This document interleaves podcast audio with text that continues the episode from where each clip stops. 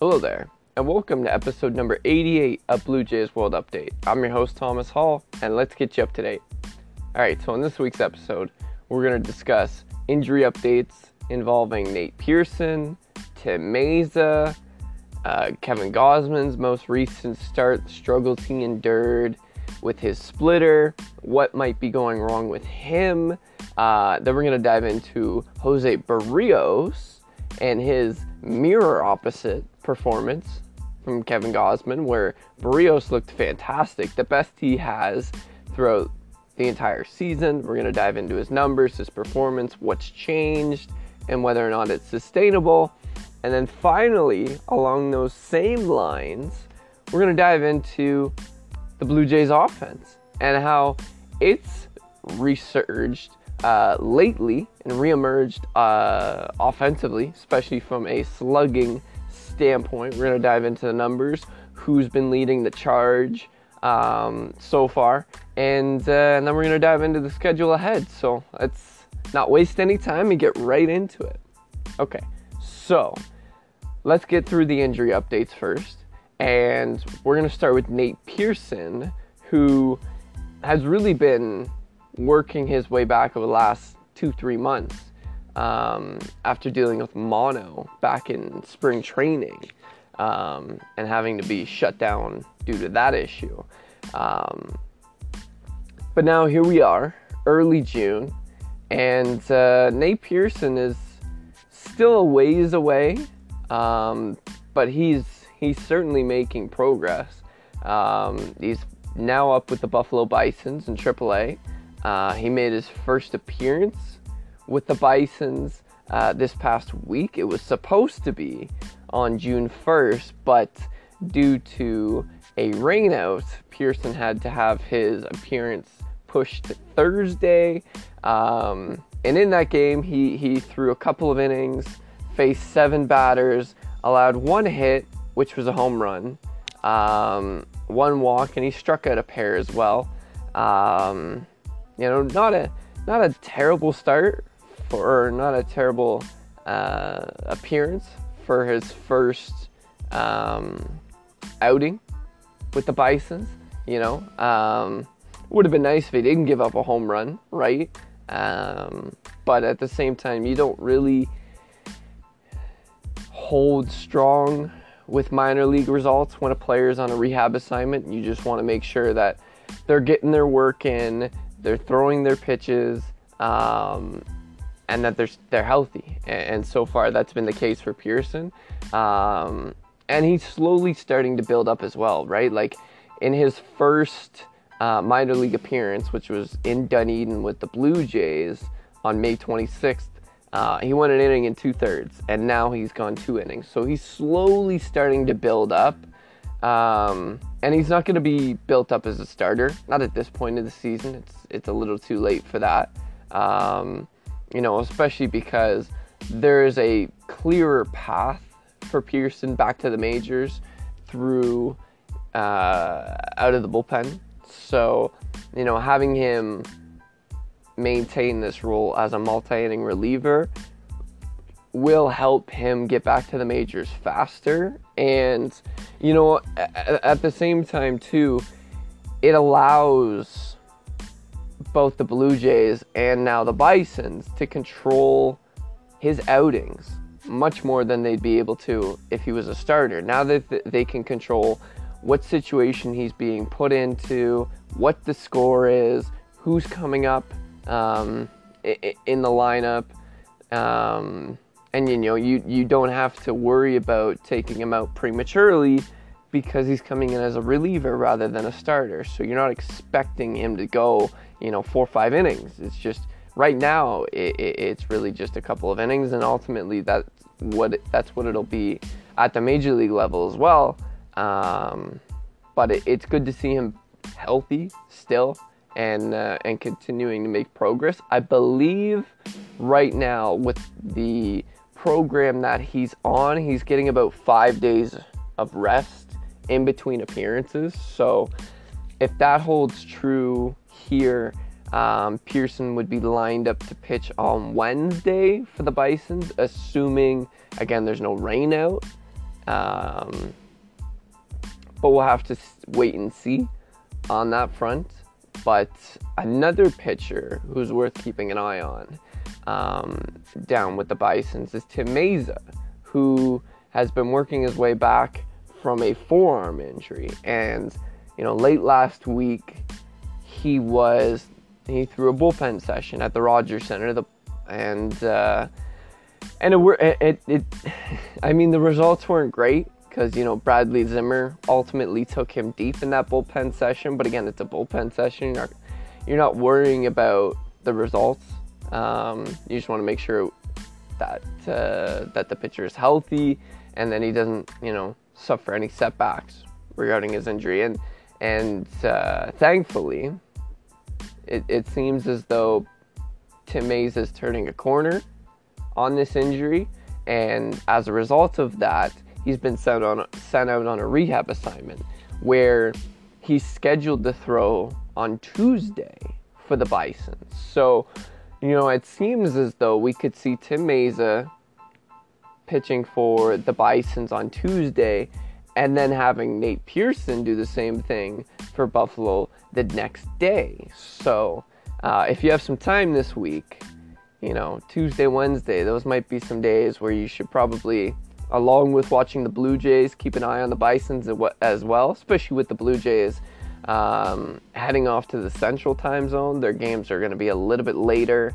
um, early this week, especially when they're in Kansas City. I believe all three of their uh, games are 8 p.m. Eastern uh, start times. So, you know, you got an hour in between, uh, you know, when, when the Bisons would play in comparison to when the Blue Jays play. So, uh, just something to keep in mind as we move along. But uh, it seems as though P- uh, Mayza may only need one or two rehab appearances before he would be able to rejoin the Blue Jays. Um, ideally, it's a one and done type thing for Mayza, but obviously um, they're going to play that by ear and see how he feels after his uh, first outing on Tuesday before making any further decisions. But, um, you know, the Blue Jays, after facing Kansas City, are going to be in Detroit later this week. So, you know, it would be great to have him back for that Detroit series.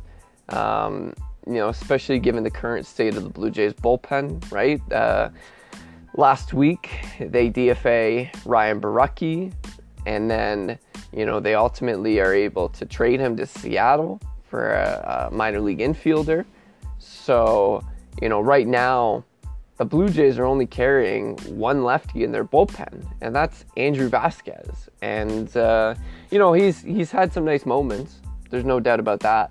Um, so far this season, I've liked what I've seen from his uh, curveball so far, but at the same time as well, um, you know, it's not ideal obviously, having Vasquez as, as your only lefty in the bullpen. So the sooner Tim Mayza can return, the better, obviously, for the Blue Jays. Uh, and, and, hopefully that comes either, you know, later this week or early next week. But fingers crossed, it really seems like Tim Mayza could return very, very soon for the Blue Jays, which is great. Now, let's jump ahead or fast forward here to Sunday's finale against the Minnesota Twins. And let me first say, too, what a weird series between the Blue Jays and the Twins. You know, you have Minnesota extremely shorthanded for numerous reasons. You know, like Carlos Correa is on the COVID IL. Um, you know, they don't have one of their top young players in Royce Lewis, who's injured. Um, you know, they had four players placed on the restricted list due to their vaccination statuses. You know, like just extremely, extremely short-handed. And yet the Twins are able to win two out of three games against the Blue Jays. Like, just baseball is so weird, you know? Like, obviously the games aren't played on paper, but you look at that matchup heading into the series, like, you think the Blue Jays can easily win two out of three games. You know, you got Kevin Gausman on the mound for the finale. We're going to get into his performance in a little bit here. Jose Berrios on Saturday. And uh, Yusei Kikuchi in the opener on Friday. You know, you just, the way that's shaping out, you, you would hope the Blue Jays win two out of three games. And the only game they end up winning is the one that Berrios starts, who's probably been their worst starter this season, at least statistically speaking. Um, it's just what a what a turn of events, right? But back to Gausman here because you know he experienced probably his worst start with the Blue Jays. Um, he only went three and two thirds, and he allowed nine hits, five runs, three earned. Um, he only had three strikeouts, and uh, you know only induced eight whiffs as well. And, and for Gausman, that's fairly low um, for his standards, at least. He, you know, most of the time he's in double digits. Um, you know, but but that wasn't the case on Sunday. And granted, too, he got a little snake bitten early on by some defensive miscues, and it, it really, you know, it made very little sense to me with the way they happened because first you have Teoscar Hernandez unable to catch a routine fly ball in right field because he loses the ball in the sun. And to me, it's like you're playing an afternoon game. The dome is open. Even though it was a little overcast on Sunday, you have to at least think that you're going to be having your sunglasses at least out there with you, at the very least sitting on top of your hat. And so, for the Blue Jays' entire defense to start the game without any sunglasses on, on a day that was fairly bright on Sunday, was baffling to me. And it, it cost them because you know, there was the error from Teoscar. And then later in the inning, you have Vladimir Guerrero Jr. unable to catch a pop up in foul territory. Again, because he lost the ball in the sun without his sunglasses on. And before you know it, the Twins score three runs in that inning.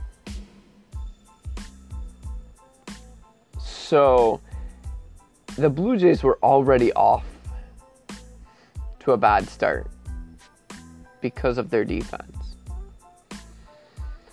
which didn't help Kevin Gausman at all because he wasn't as lethal as we've come to see him to be. And the main reason behind that was because his splitter wasn't effective as it's been at any point earlier this season. And, you know, I don't know if Kevin Gausman was tipping his pitches. There's certainly an argument to be made that he was. Um, you know, Joe Siddall on the broadcast picked it up beautifully, um, saying that Gausman was doing a little bit something different with his glove and his pitch hand as well, the way he was releasing the ball um, early in his delivery. And it was evident, too, that the Twins knew more often than not when his splitter was coming because they refused to swing at it, especially in two strike counts. In two strike counts, they were spitting on it all day long.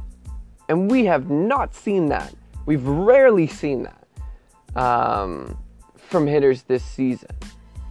And so, because of that, Gausman barely used his splitter on Sunday. He only threw it 19 times, which rounded out to just a 22% usage. And without a doubt, that's the lowest of the season for him. And in comparison, like he threw his four seamer 56 times, which came out to a 64% usage. That's the highest he has ever used his fastball this season. And, you know, he put a little extra on it too, because his fastball uh, velocity was was ticking up as well on Sunday. And, and some of that may have been due to some frustration or just the fact that he knew his fastball needed to be better because the Twins were taking away his best pitch, which is the splitter. So, you know, like Gausman's fastball is maxing out at like 99, 98. Like, we haven't seen that from him uh, at all this season. His fastball usually sits around 95, 96, um, you know, top out at 97, but, you know, it was explosive at 98 and 99. Um, but still, the Twins were, were smacking his fastball a lot. Um, you know, like, and also it, it's not a swing and miss pitch. Like, he got, he induced 70, there 37 swings on his four seamer, but only got four whiffs. And in comparison, like, he got six swings on his splitter, which is crazy in itself to only get six swings on your splitter, uh, and got three whiffs along with it. Um, but you know, there there's more to this than just chalking it up to just one start. You know, saying the the Twins are an outlier on this and somehow got him good. No, this is this is more than just one occurrence. Um, and let me provide some context here too. So, this isn't the first time this season that Gausman has generated very few whiffs on his splitter. Now, it's the first time it's generated as few as three. But two previous times this season, he's induced just five whiffs on his splitter. Once came on May 5th, May 18th against the Seattle Mariners, which is notable too because they did a very good job at laying off his splitter. And then on May 7th against the Cleveland Guardians, they also did a really good job of not swinging at Gausman's splitter. And then we also saw on April 21st where the Boston Red Sox didn't swing and miss a ton at Gausman's splitter, and that's when he had to um, rely a little bit more on his slider. And it was a good thing he did because it was really working for him on that day, and that played into it a little bit as well. Um, you know, where he was having all three pitches work for him on that day. Um, but I also kind of want to point out too that you know Gausman hasn't um, really hasn't been able to string together at least lately consecutive starts where the opposing team has been fooled by his splitter. Like we saw it in April, right? Where, you know, through his first two starts with the Blue Jays, he induced a combined 24 whiffs on his splitter. And then in back to back starts from April 26th to May 1st, he generated a combined 28 whiffs on his splitter.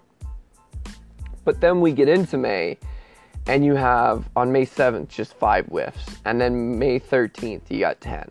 And then May 18th against the Mariners, you got just five. And then, you know, he has a really good start on the 24th against the Cardinals, where, you know, he, he throws six innings, gets eight strikeouts overall, um, five of which was, was with his splitter. He got 13 whiffs on the day. Um, and last time out against the White Sox, you know, again, he wasn't as sharp. He actually gave up a home run in that outing. Um, only pitched five innings. The White Sox really made him work. Uh, they fouled off some really tough pitches, but again, he only got eight whiffs on his splitter. So, you know, like this is this is something that Kevin Gausman and, and Pete Walker need to continue to look at here. Um, you know, because when Kevin Gausman doesn't, or when Kevin Gausman can't induce high amounts of swing and misses with his splitter, he's not the same guy, and understandably so, right? Um, but it seems as though too they've already Pete Walker and, and the Blue Jays pitching or coaching staff they've already started to make adjustments like throughout the season with Kevin Gausman. Um, and, and most of them have been trying to hide the ball a little bit more effectively. Like, um, you know, Chris Black, who's a producer from Sportsnet, did a phenomenal breakdown uh, after the game regarding Kevin Gausman's delivery and, and some of the adjustments he's made in season so far. And one of the points he made was that Kevin Gausman is holding his glove and his arms much lower and tighter to his body now. Um, and did a little side by side clip as well where he showed on the left Gausman's first start with the Blue Jays, which was against the Rangers, where his splitter was really effective then. But you can see his glove and, and his arms are above his belt. And, you know, if you're looking at second base, you can really see exactly how he's gripping the ball, what pitch he's planning to throw, and then you see a comparison on the right from Gausman's latest start against the Twins, where you know he's holding his glove in his arms tight to his body, below his belt, just trying to you know hide the pitch a little bit better. Um, but the biggest point that he made and it's a very slight thing that Kevin Gausman's doing, but it might be enough to tip off hitters. And it's that he's sticking his glove hand out a little bit more when he's about to throw his splitter, just so I guess he has more room in his glove to get that grip that he needs for his splitter. But you can tell it's a very, very fine difference. But his glove sticks out more when he's throwing his splitter compared to when he's throwing his fastball. And for hitters at the plate, that's a difference if you notice it enough can tip you off on when Gausman's throwing his splitter. And you know, given how much the Twins were able to lay off Gausman's splitter, like they didn't even flinch at it during two strike counts most of the time on Sunday. And his pitch, his splitter is so good that hitters shouldn't be able to do that unless Gausman's tipping them off. And you know, the, Gausman didn't admit to that after the game, but he was frustrated that he wasn't as effective um, as he's been, you know, previously. So it'll be really interesting to see what adjustments further to, to what they've already made. Um, next time out when Gausman throws. Um, you know, he's not scheduled to pitch in the series against the Royals, so next time he'll throw will be in that uh, Tiger series that begins on Friday, I believe. Um, so, you know, I'm, I'm very curious to see whether or not that small little detail with Gausman's glove is something the Blue Jays pick up on and ultimately change a little bit. Like it, it really reminds me um, from a year, few years back when J Happ was still with the Blue Jays, and he didn't hold his glove the same way as Gausman. It was more in front of his face, but he would move his glove a different way when he would throw one of his off-speed pitches. And hitters picked up on that, and the Blue Jays ultimately had to help him make a slight adjustment. So, you know, maybe that's something the Blue Jays have to do with Gausman here to help him hide his splitter, his splitter a little bit more effectively so it doesn't throw off the opposition on when he's or tip them off when he's about to throw it. Um, but you know, give Gausman credit. You know, like had he not have um, had the Blue Jays not committed those two errors in the first inning, like you know, he probably would have been able to gut out you know four maybe five innings without having his best weapon. You know, that's that's uh, you know very very impressive to be able to gut through an outing like that. Um, you know, when when the other team is is laying off your your best pitch like they were um, and it, it speaks volumes about you know how good his fastball is. Um, you know, like when Gausman is able to locate his four seamer at the top of the zone effectively, it sets up everything else beautifully, right? Most of the time, at least. Um, but yeah, it, will be very, very interesting to see how Gausman performs against the Tigers and whether or not uh, he makes some some subtle adjustments in between starts. Um, now, on the other hand, Jose Berrios excelled in his latest start for the Blue Jays. Um, and for context here, too, um, in his latest outing, or sorry, not his latest outing, his previous outing in Los Angeles against the Angels, Berrios was dealing with some dead arm issues, which is basically just fatigue in your shoulder, um, where you just you don't have that strength for whatever reason. Um, most of the time, it's due to fatigue, and it seems like that's probably that was probably the case for Berrios. Um, but his velocity was down across the charts regarding all of his pitches his four seamer, his curveball, his changeup, his two seamer.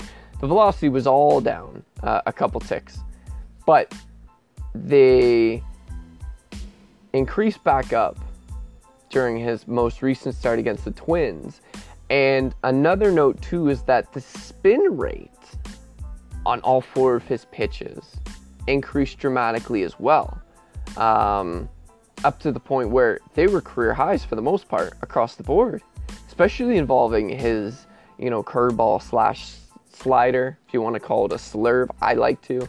Um, but that really helped him perform effectively against the Twins, where he threw seven innings, allowing just three hits, two runs, two walks, and striking out a new career high 13 strikeouts.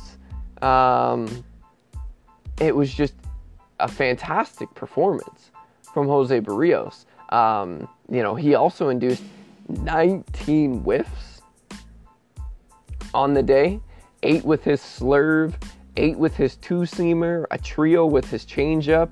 Um, now, granted, too, he still gave up a lot of hard contact. You know, like let's not forget he did give up a home run uh, early on in the game, and you know, overall, like the exit velocity against on his changeup was 90 or his curveball, his slurve, if you will, was 96 miles per hour.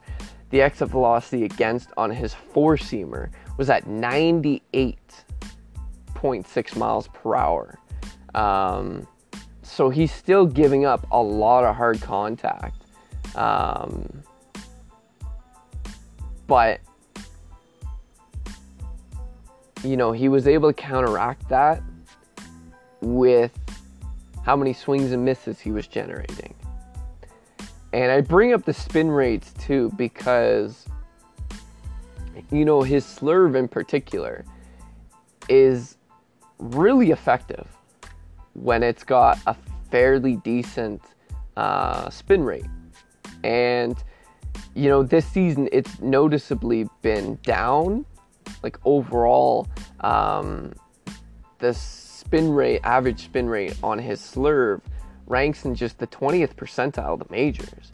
And a season ago, it was in the 32nd. Um, so you know, it's it's not you know anywhere near tops in the majors, but you know when you're dealing with that big of a drop regarding his spin rate on, you know, probably his best pitch, I would say, his slurve. Um, you know, he uses it the most, most of the time, out of all of his pitches. And he did so um, on Sunday, where he used his slurve 34.4% of the time compared to his four seamer, which sat at 28.9%. And that's been a big difference for him throughout this season as well, is because, you know, he hasn't been able to control his slurve, you know, like he has in previous seasons, especially when he came over to the Blue Jays uh, after the deadline last year. His, his slurve was working tremendously um, across the final two months of the season.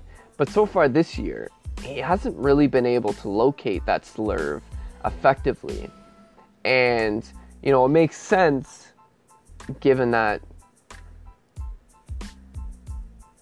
one, his release point has changed a little bit this season. Um, but two, that the spin rate on all of his pitches, but specifically um,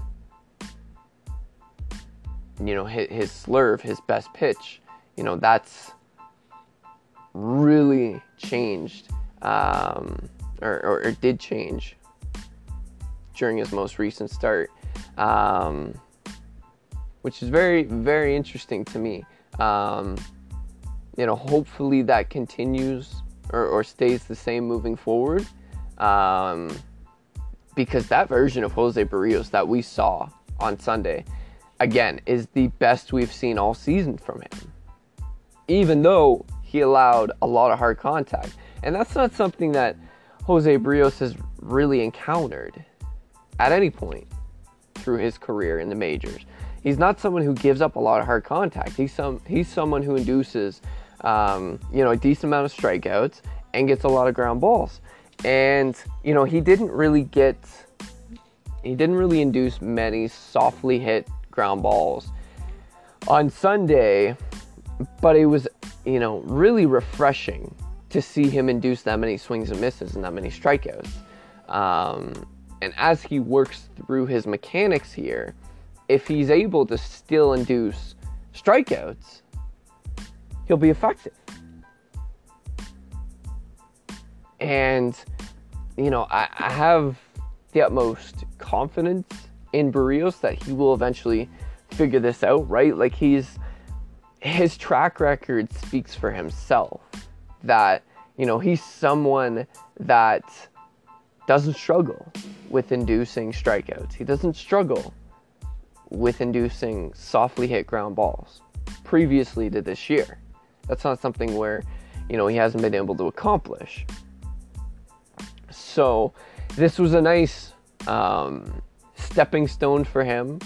Uh, it, it, it, was definitely very encouraging to see Jose Berrios take a step forward after, you know, really struggling through the first two months of this season. Um, and it, will it'll be very interesting to see what his next start looks like. Um, right now, the Blue Jays pitching rotation is mapped out that's so you have Ross Stripling going in the opener against Kansas City on Monday, and then you're going to follow that up with uh, Alek Manoah in game two of the series. Then you'll have Yusei Kikuchi coming around to finish things off, which is an afternoon game, by the way. I messed up on that a little bit. Uh, to getaway day for the Blue Jays, even though they have a day off in between the series between Kansas City and Detroit. Um, and then you'll you're going to see Jose Berrios in the opener against the Tigers. Then the Blue Jays are going to uh, go back to Kevin Gausman in that afternoon game on the Saturday, which will be at four o'clock. Bit of a weird time, but uh, you know those those two starts are definitely ones to circle. Um, you know, because it'll it'll be certainly worth watching to see how both Berrios and Gausman perform in both of those games. Now, even though the rotation has struggled a little bit here lately, um, they've been picked up by the Blue Jays offense lately, which is fantastic because we've been waiting weeks and months for the offense to start clicking like we thought they would out of the gate. Um, and everyone's sort of starting to get hot at the right time, which is also something the Blue Jays have been waiting for to this date. Um, and it really started clicking in St. Louis, right? Where um, the Blue Jays kind of broke out all at once, and, and it was kind of sparked by Danny Jansen's uh, multi home run performance um, in that series. And, and, and since um, the second game of that series against the Cardinals, you know, the Blue Jays have had several uh, reliable contributors offensively. You know, you have at the top of the list, without a doubt, Alejandro Kirk, who has been on fire over his last eight games. During that span, he's hitting a monstrous 464, a 531, a thousand slugging percentage. He's got four home runs, nine RBIs, a 536 ISO, a 409 BAP, a ridiculous 330 weighted runs created plus score, which, for context, you know, over his last 32 plate appearances, and this is going to blow your mind. It's a small sample size, but it's going to probably blow your mind. Alejandro Kirk, during that span over his last 32 plate appearances, has been 230% better than league average. Yeah, soak that in a little bit. 230 percent better than league average. That's wild. Again, it's a small sample size, right? Like, obviously, that's not sustainable over a larger span. But, like, this is one of the best stretches of his career. And he hasn't been playing in the majors for all that long.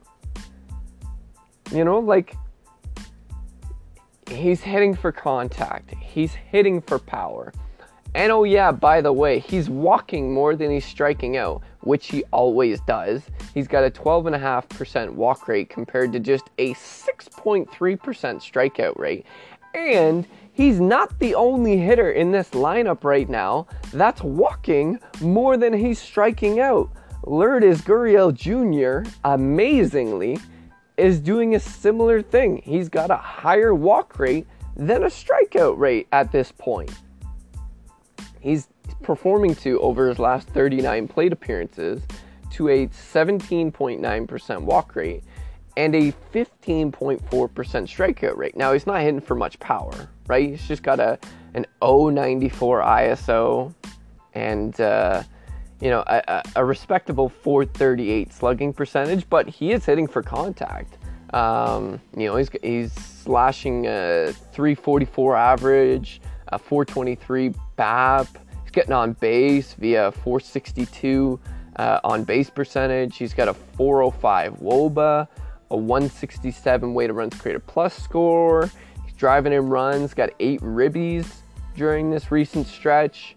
Um, and you know, you can expand on that too. Gurriel Jr.'s plate discipline has been much improved this season. He's chasing less, he's walking more, he's striking out less.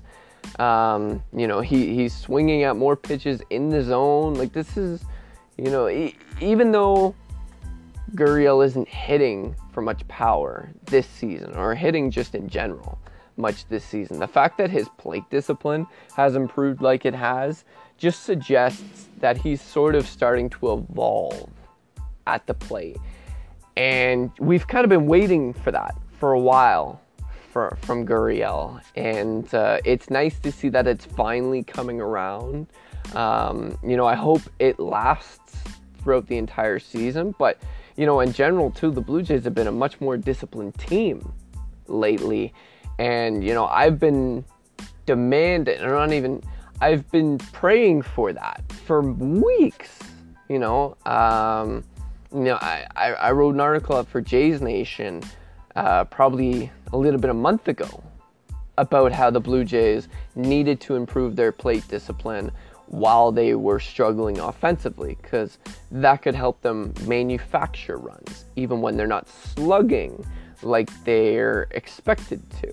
And now they are doing both. They're they're hitting for contact, they're hitting for power, they're getting their walks, they're not striking out a ton. Like it, it's just been fantastic. The only caveat that I'll say here is Vladdy, right? Vladdy still isn't completely right at the plate, but he's making progress. He's certainly making progress. Um, you know, he he's provided some pop for the Blue Jays over these last 10 games. You know, he's, he's got four home runs. Um, he's performing to a 368 ISO, a 579 slugging.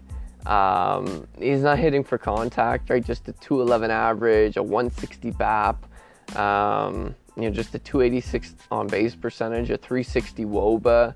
Um, you know, he, he's striking out more than he's walking, like considerably uh, to a 21.4% strikeout clip and and just a 9.5% walk rate. Um, so that that is worth mentioning. Worth mentioning. Um, you know, being disciplined at the plate is still a bit of an issue for Vladdy, um, and his p- pitch selection too, where uh, you know he, he he's still not swinging at favorable pitches. You know, more often than not, he's swinging at pitchers' pitches. And, and, and what I mean by that is um, when Vladdy gets ahead in the count, he should be reframing himself from helping pitchers out by swinging at, at, at, at pitches that he isn't going to create a ton of damage against. You know, like there was a, a situation over the weekend where I believe it was like a 2 0 count. He had multiple runners on base. And he swung at a pitch, belt high inside, and in, it induced a, a double play. And that's just, you're, you're not helping anybody out by doing that. And, you know, I know Vladdy's trying to swing his way out of this, right? Like he, he's putting a little bit still at this point, he's still putting a little bit too much pressure on himself.